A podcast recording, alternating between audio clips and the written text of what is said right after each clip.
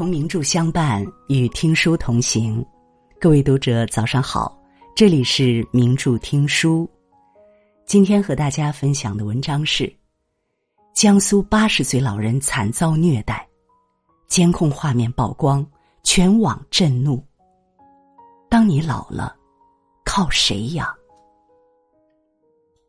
最近，江苏洪泽区人民法院正式宣判了一起保姆虐待老人案件。保姆潘某琴被判处八个月有期徒刑。案件细节无需赘述，仅仅几个片段足以让人出离愤怒。掰开老人的嘴，强行喂食，用抱摔的方式将老人从轮椅上重重丢到床上，甚至用使用过的尿垫给刚吃完饭的老人擦嘴。潘某琴在庭审时坦白。自己只要在生活里遇到烦心事，就会通过虐待老人来出气。如果不是老人的子女在调用监控时看到潘某琴的所作所为，实在很难想象老人还要经受多少痛苦的折磨。有条高赞评论让人很有感触。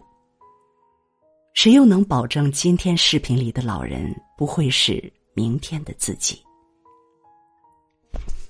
每个人都有老去的一天，而人生最大的悲哀，莫过于在本该颐养天年的时候，苦挨着绝望和无助度日。类似的案件早已不是第一次发生。就在去年，一位老人在花费高达四百万元的顶级养老院里，整整遭受了护工长达两个月的虐待。几乎在同时。杭州一位居家保姆连续三天虐待九十三岁老人的新闻也冲上了热搜。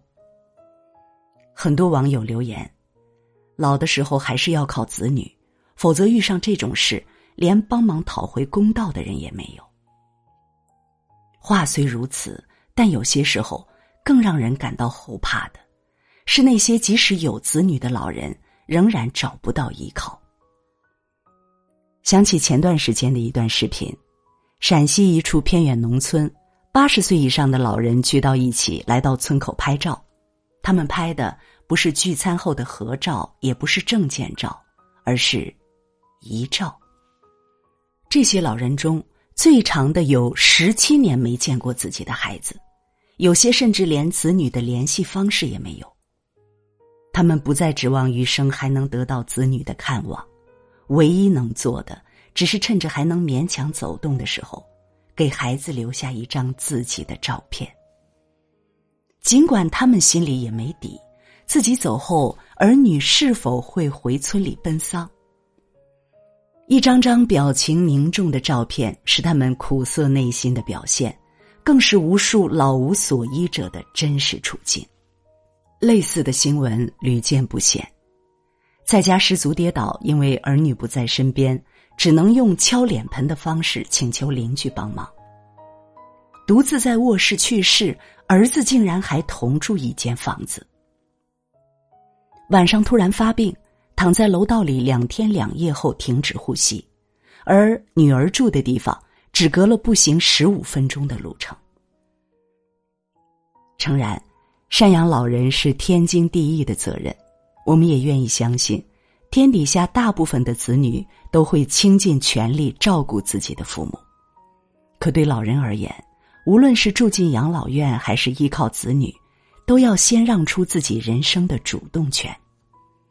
在这个过程中，他们什么也做不了，只能寄希望于对方会尽到应尽的责任。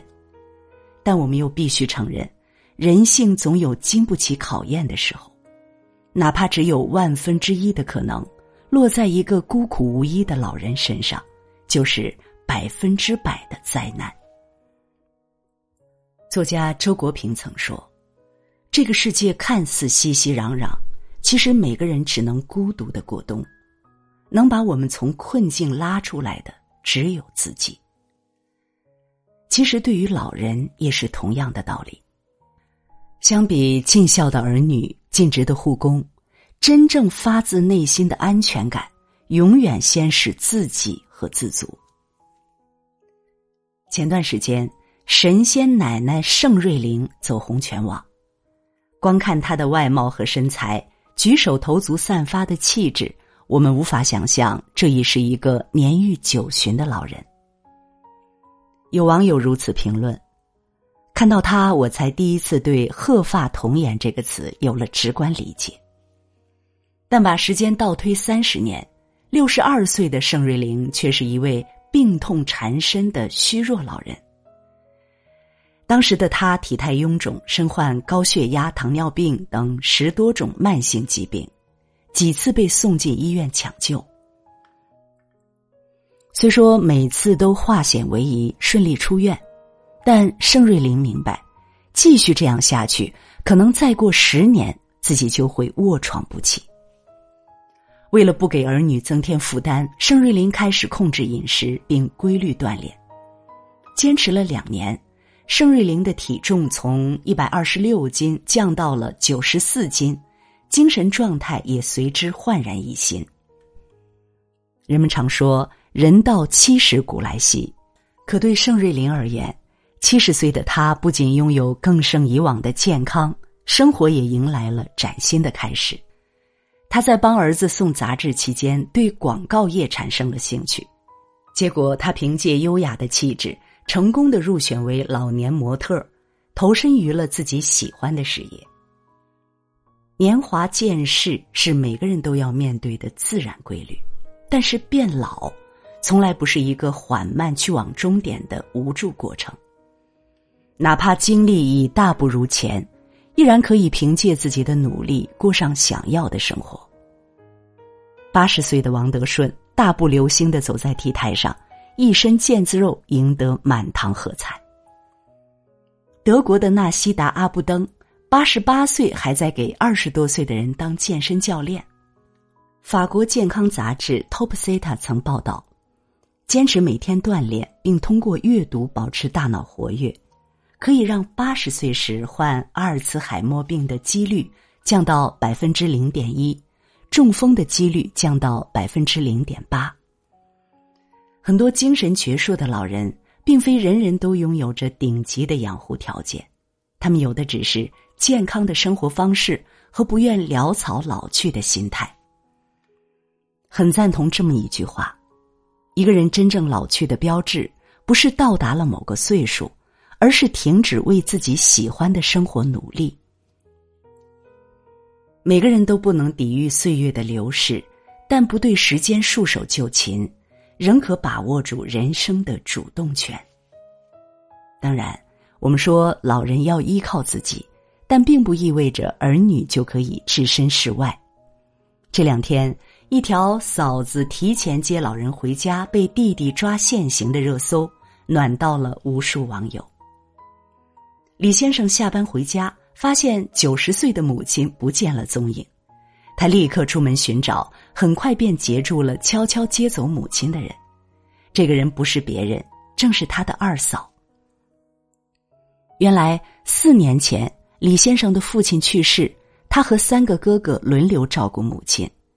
按照他们最初的安排，母亲会轮流在每家住上两个月，但很多时候，兄弟之间彼此照应，总是主动提前将母亲接走。这才出现了刚开始的一幕。养老这个或许对很多人来说无比沉重的话题，在这一争一抢之间，却满满的都是温暖。当然，现实面前，每家都有一本难念的经。对老人而言，记忆慢慢衰退，体力渐渐不支，再怎么依靠自己，也总有需要有人搀扶的那一天。对儿女而言，公司的班要加，下一代的生活要抓。即使有心尽孝，也会有那么一瞬间会感到力不从心。子女和老人更应该是一个双向奔赴的过程，背后离不开子女的责任心，也离不开老人的体谅心。老人保持住健康的生活方式，保养好自己的身体，是对儿女的体谅。儿女坚守自己的责任，也会发现父母要的并不多，一次高质量的陪伴对他们来说已是最大的慰藉。想起网友说的一句话：“老人和儿女相处的最好方式，或许就是隔着一碗粥的距离，相隔却不相离，彼此拥有各自的生活。必要时，儿女送来的一碗粥吃到嘴里时，也还是暖的。各自负责，彼此体谅，在这无常的岁月里，用血溶于水的亲情，冲淡无情现实的裹挟。”电影《泰坦尼克号》里有一句经典台词：“你会长命百岁，躺在温暖的床上，在孩子们的陪伴下，寿终正寝。”寥寥数语勾勒出人们可盼的幸福晚景。不断更迭的人世间，正是有了哺育和反哺，才充满了温情。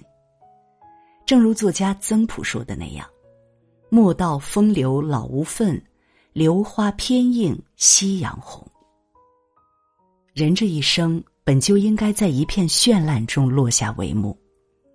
当你老了，除了依靠子女，也一定要健康饮食，坚持锻炼，寻一份爱好，安享幸福的光阴。点亮再看，与朋友们共勉。如果你喜欢今天的文章，别忘了在文末点一个再看，也欢迎您留言并转发。名著听书的朋友们，明天同一时间我们不见不散。